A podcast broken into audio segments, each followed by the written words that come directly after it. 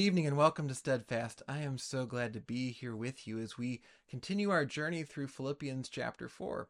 We're almost all the way through the book and we're coming to the end. What we find in Paul's letters and in ancient letters in general is a period of time that's devoted at the end of the letter to to greet those who are receiving it. And oftentimes if it was someone like Paul, we know that Paul often used a scribe to write down what he had to say in his letters. And oftentimes, this would be a spot where Paul would take over because he wanted people to know that it had that personal touch, that he really was there. And so he would greet people. And if you've read through some of Paul's letters, you know that oftentimes he'll greet all sorts of people as part of that. He does something a little different here, and I believe it is intentional. He wants to, to make a point about how the church is meant to be. So we're going to think about that tonight, how we think of ourselves as not just a church, but the church, and as we think about that, let's ask God to help us see where maybe we're missing that. Maybe we've sort of drifted away. Like we, we say, well, of course, all believers are part of the church, and I see the broader church as the church, and yet we have sort of slowly over time changed. Things have shifted a little on us, and suddenly we're dividing up and we don't even realize it. So let's ask God to help us to see that in our own lives and in the life of our church as we go about his business, that we would be aware of that and we'd fight that tendency and we would seek the unity of the church. Let's pray. Father, thank you for this evening and for your word. And, and Lord, we pray that as we come before it, as we come before you, that you would help us to see your truth in it that you'd help us to see how you call us to be the church together with our brothers and sisters in Christ around the globe. Would you help us not to miss that? Lord, would you help us to, to cling to that every single day, that we would present the unity of your body, that, that the world would see that and want to be a part of it. We pray in Jesus' name. Amen. I was struck thinking back to growing up in a church that said the Apostles' Creed every week. It's a wonderful creed. It goes over so many important things that we confess as Christians. And I like the idea of saying it on a regular basis. We haven't done that, at least to this point, at Little Hills, but it's a wonderful thing because what it encourages us to do is think about the truth that unites us as believers. The Apostles' Creed, the Nicene Creed, these things are designed to speak to the unity of the church.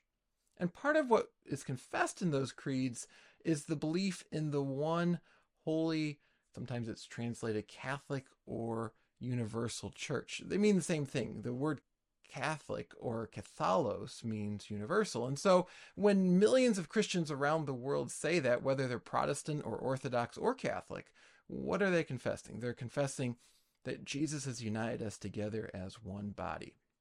And so we'd say that every week, but the question was, did we actually live it? And this is the more challenging thing. I was really struck by this and thought about it more after starting seminary. I, I switched denominations. I was in a denomination that liked to say the word Catholic there rather than universal.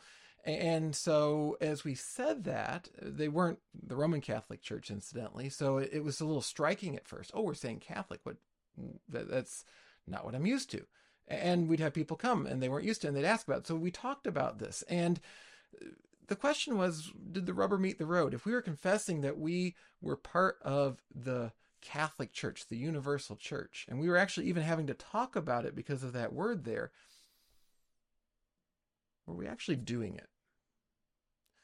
Later on, I look back and I realized that in seminary, even though we talked about this and we confessed this, that we basically stayed completely within our little denominational lane when we when we looked at different theological works. And generally speaking, the most outside of that we got is a few people you just can't help but love as a Christian in the 21st century or the 20th century, such as C.S. Lewis. Okay, he's he's not in that same tradition I was in, but C.S. Lewis.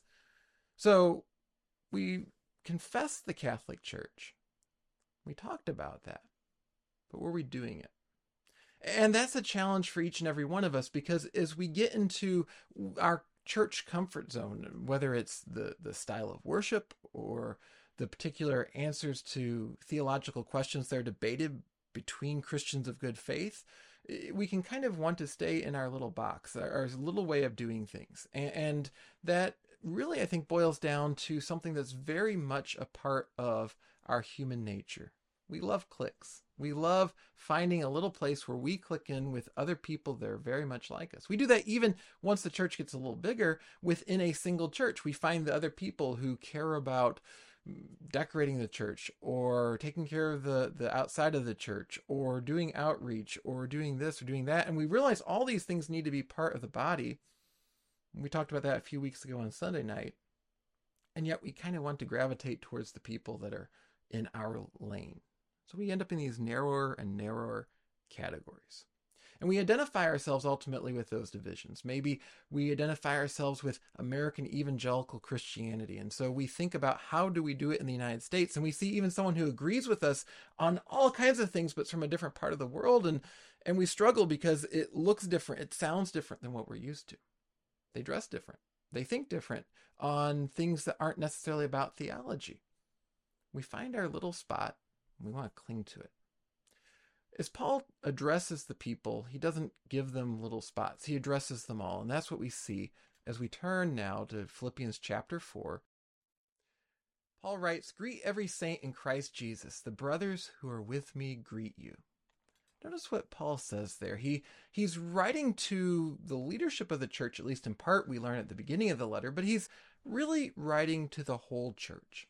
And here he wants to make that clear. Everyone in the church is important contrary to what we sometimes see in Paul's letters, where he'll single out certain people that he knows particularly well, here's a church that he's been with from the beginning. He, he knows the people as a whole. He doesn't want to just single out the important Christians. He wants everyone to know that he wants to greet them. And in that, he chooses not to do like you do at the Academy Awards or something and go on five minutes trying to name everybody and still inevitably forgetting somebody.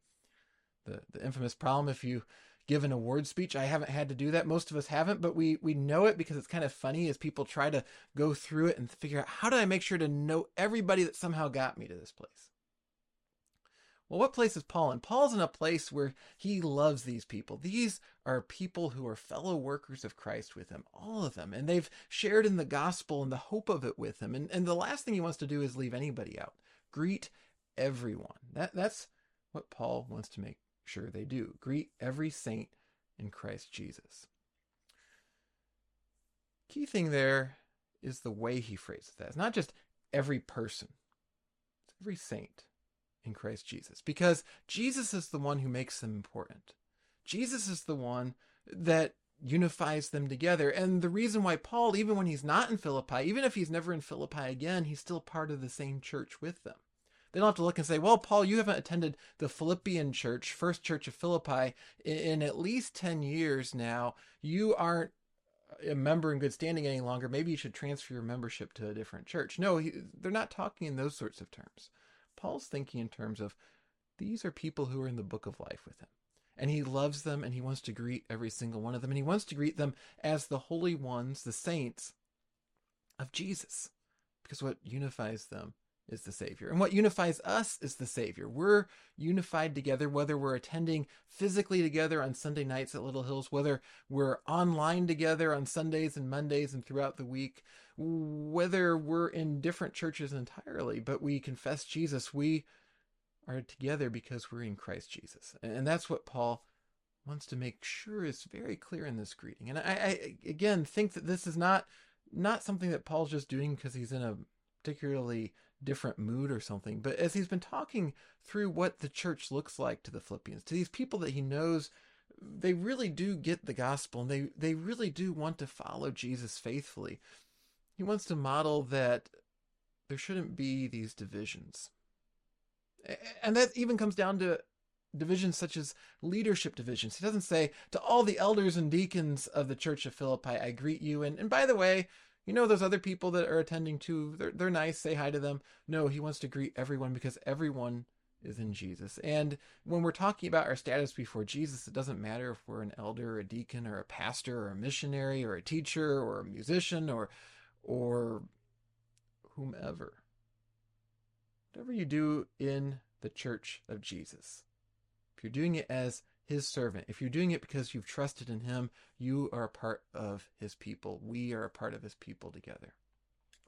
Take a look back at Philippians chapter 1 verses 16 to 18. Paul if you recall that we looked at this last winter and Paul talks about different motivations going on in the people doing ministry in the church. And he says, The latter do it out of love, knowing that I am put here for the defense of the gospel. The former proclaimed Christ out of selfish ambition, not sincerely, but thinking to afflict me in my imprisonment. What then? Only that in every way, whether in pretense or in truth, Christ is proclaimed, and in that I rejoice. Yes, and I will rejoice.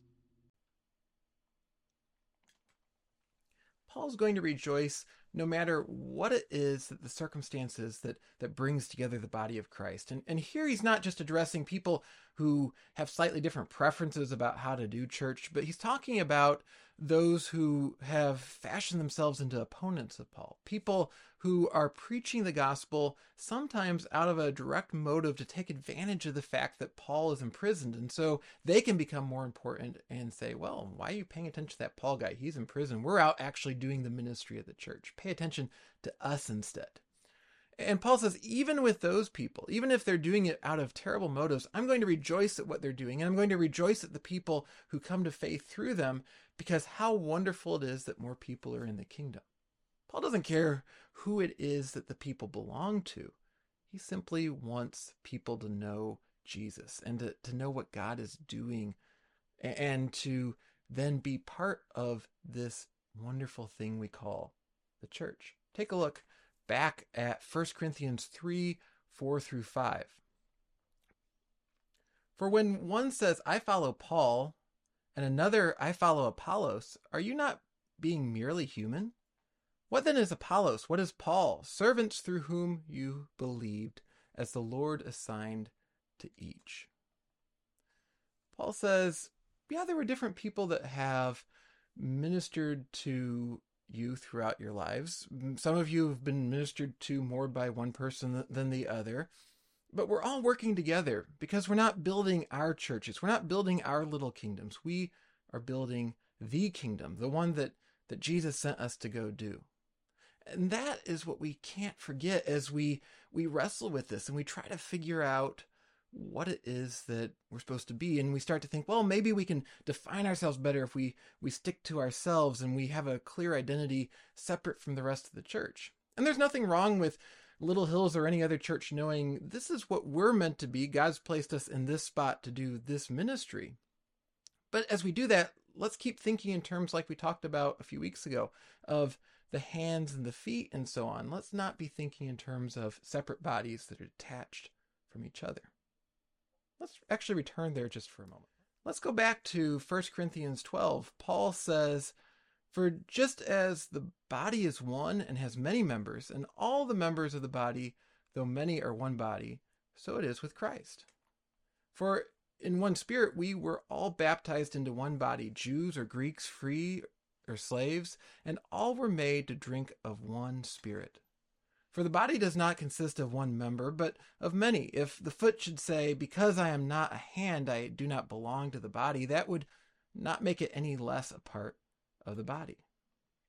Paul wants us to think in terms of a cohesive whole. Yes, there are different parts. Yes, we have unique gifts. Yes, we, we bring different things to the table, as it were. We, we bring different things to the body. But let's not see ourselves as divided.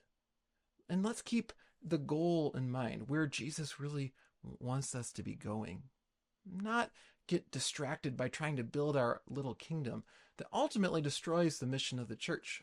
Because when we're trying to build our own kingdom and make that the thing, we don't realize how we're slowly losing our focus and the little bits of what's really important are being chipped away. Remember this place? I loved this place. This was my favorite sub shop, Quiznos. They they had those wonderful toasted subs. You get the hickory smoked chicken and the bacon and the sharp cheddar cheese all in a nice toasted mmm, toasty, as they would say, sandwich. It was delicious. And at the time, you couldn't go to Subway or someplace else and get a toasted sub. It was great. But if you tried to order a Quiznos sub anytime in the recent past, at least around here, you'd have to drive over an hour to find one because there are so few left. I hadn't ever heard why it was that it was so hard to get a Quiznos sub now. And then I stumbled across a fascinating story about it the the original owners had grown Quiznos into a multi sub shop franchise system, but still a small one, and, and then they sold it to someone else who grew it into a bigger one.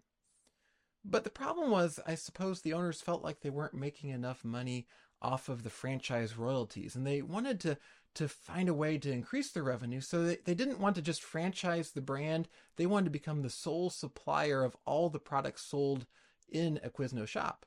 So they forbid at some point the franchisees from from buying the different ingredients they needed from the cheapest available place. They had to buy it through Quiznos division that became a food wholesaler in addition to a franchise operation. And basically what it boiled down to is once the franchisees had to go there, they started charging more for the prices of, of the ingredients and started to squeeze franchisees out of business because they were no longer focused on being able to market their subs. They were trying to figure out how in the world to make any money off of it as they paid all this this exorbitant price on food to this new distribution company that Quiznos had. And Quiznos had lost sight of what it was trying to do. It was trying to be a franchise sub shop system, and it be- wanted to instead become essentially sort of like a, a wholesale grocery store to to these little sub shops. And in that, it went from being a sub shop that had expanded to 2,000 shops, and it was still growing at this point, so it hit 4,000, to now today there are only 200. Why? Because they made it so that the shops couldn't even really prosper. They couldn't make the money they needed to stay open. So now you can't just go and get one of those delicious toasty subs because they'd lost sight of what was working and what they were called to be a, a franchise system, not a food wholesaler we often forget in the church what we're called to be. And we start trying to build up our little side business of food wholesale distribution, of church wholesale distribution. Ah, I want my denomination. I want my, my, my favorite teachers. I want my, my particular style to be the sole distributor to legitimate churches. And, and we may not say it in such stark terms, but that's how we think. We say, well, there are lots of different churches, but if someone asks me, is there a good church? I'm going to make sure, even if they have to drive by a bunch of Bible believing churches, they need to go to one that's like the kind that I like to shop at, as it were. And we forget what we're really meant to do to go and make disciples. Let's just return to the very thing that Jesus tells us we're supposed to do. Let's go back to the Great Commission for a moment. Notice what Jesus says is our mission. He says, All authority in heaven and on earth has been given to me. Go therefore and make disciples of all nations, baptizing them in the name of the Father and of the Son and of the Holy Spirit, teaching them to observe all that I have commanded you, and behold, I am with you always to the end of the age. Jesus doesn't say, go and make your kingdom. Go and build a really successful local church. Go and build a successful denomination or theological movement or, or publishing industry or or podcast or whatever. He says, go and make disciples. In other words, go and build my kingdom. It's all about Jesus. And, so what we need to do is not lose sight like Quiznos did and, and end up losing even what was good about what they were trying to promote. Because there's a lot good in, in our local churches. There's so much good in different theological movements and denominations and so much that we can learn from each other. There are places where one gets things right and another gets things wrong. It's not about discounting truth. And, and, and certainly there are times where some are, are just completely missing certain things. It's about strengthening each other, though, and not becoming so narrowly focused that we start to find even standing up for the truth as an excuse to quit trying to stand together. Let's look again at, at Philippians 4 second half of verse 21 and into 22. The brothers who are with me greet you. All the saints greet you, especially those of Caesar's household. Notice here that not only is that important unity there in who is being greeted, but also whom it is that's doing the greeting. It's Paul's associates. He mentions those, the, the brothers, and that seems to have in mind those who who are actually actively working with Paul, and he wants to include them in on, on this whole greeting together thing. But he doesn't want to just stop there either. He wants to make it clear everyone that's with him in Rome, all the brothers and sisters in Christ, they're sending their greetings to Philippi because they're brothers and sisters in Christ. They're the family of God together. And, and so he goes so far even to note something that's really exciting that, that maybe we just pass up, but seems directly tied to his imprisonment. And that's that even the household of Caesar is sending its greetings. Now, we might say, does that mean that the emperor actually had family that had converted? Not necessarily that. It'd be wonderful if he did, and, and there may have been that, but the household of Caesar actually referred to all the civil servants that worked for the emperor. And perhaps even not just in Rome, but all around the Roman Empire. And so what we see here is that Paul's saying, I can send you greetings even from the household of Caesar because through all these circumstances, people opposing me, people working with me, me being imprisoned, the gospel is advancing. And that's what I'm excited about. And that's what I want you to know about. That's what Paul's saying to them. If you think about people all around the empire being a part of that household of Caesar, sending greetings, they've talked to Paul and they want those greetings passed on to their brothers and sisters in Christ in Philippi. They may know them, they may not. Some of them probably had come from Philippi or had served in Philippi, and so they would actually know each other. Others maybe only by extension. But all of them are part of that greeting together because they are part of the one body of Christ together. And the key thing is, part of this probably wouldn't have even happened if Paul hadn't been imprisoned. Because what happens when he's imprisoned? Well, if you recall back in chapter 1, Paul says this I want you to know, brothers, that what has happened to me has really served to advance the gospel so that it has become known throughout the whole imperial guard and to all the rest that my imprisonment is for Christ. And most of the brothers, having become confident in the Lord by my imprisonment, are much more bold to speak the word without fear. Notice what Paul says here. Yes, it's the case I'm imprisoned. Yes, these other bad things have happened. But notice, because I'm imprisoned, I'm able to preach the gospel to people. And others are being emboldened to preach the gospel. And Paul comes back to that here at the end in just a subtle note. There are people in Caesar's household. They're now their brothers and sisters in Christ that he can pass along greetings from. Here's the amazing thing this greeting that he's passing along is from everyone to everyone, from all the Christians there in Rome and working with Paul, maybe even far beyond Rome, to everyone that is in Philippi because they're not the important Christians to the important Christians or the Christians that have the right clothing or the or, or, the right denominational belonging or the right local church style or or, or alleged non-style. What it really comes down to is really simple.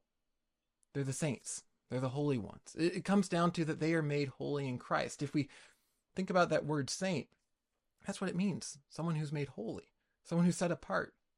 How are we set apart? We're set apart in Jesus, just exactly what Paul said in verse 21. We are set apart to be his people. And so everyone greets everyone. somehow we lose that. Somehow it just slowly, gradually changes and we don't even realize it. You may have noticed I've had a slight change just over the course of this message. And if you have, I'll be anxious to look in the, the chat and see if anyone noted it earlier or later. But but it was maybe subtle at first. And we think about those sorts of changes, they sneak up on us. Sometimes they sneak up on us through some other circumstance. For example, those of you that know me know I don't normally have a beard, but I had one because I'd gotten chicken pox and I couldn't shave, and so there I had a beard. And it just sort of was there through a circumstance I didn't see coming. Sometimes we divide as the body of Christ through circumstances we, we don't see coming. Some tragedy happens, some challenge happens, and we go with those who are dealing with it. And all of a sudden we realize we're apart from the broader body. Sometimes it's just a change like over the course of the last few minutes that, that something starts to disappear a little here, a little there, and we don't even realize it's disappearing until a lot's gone. Too often, the unity of the body of Christ is what's disappearing. And may we be those who are constantly seeking to bring it back, to grab onto it, because what matters is that each one who is in Jesus is a holy one. Each one who is in Jesus is our brother and our sister in Christ. And the last thing we want is division from them. Because when we hold on to them, we speak something beautiful to the world, and that world then can see something beautiful that they need to. Would you pray with me, please?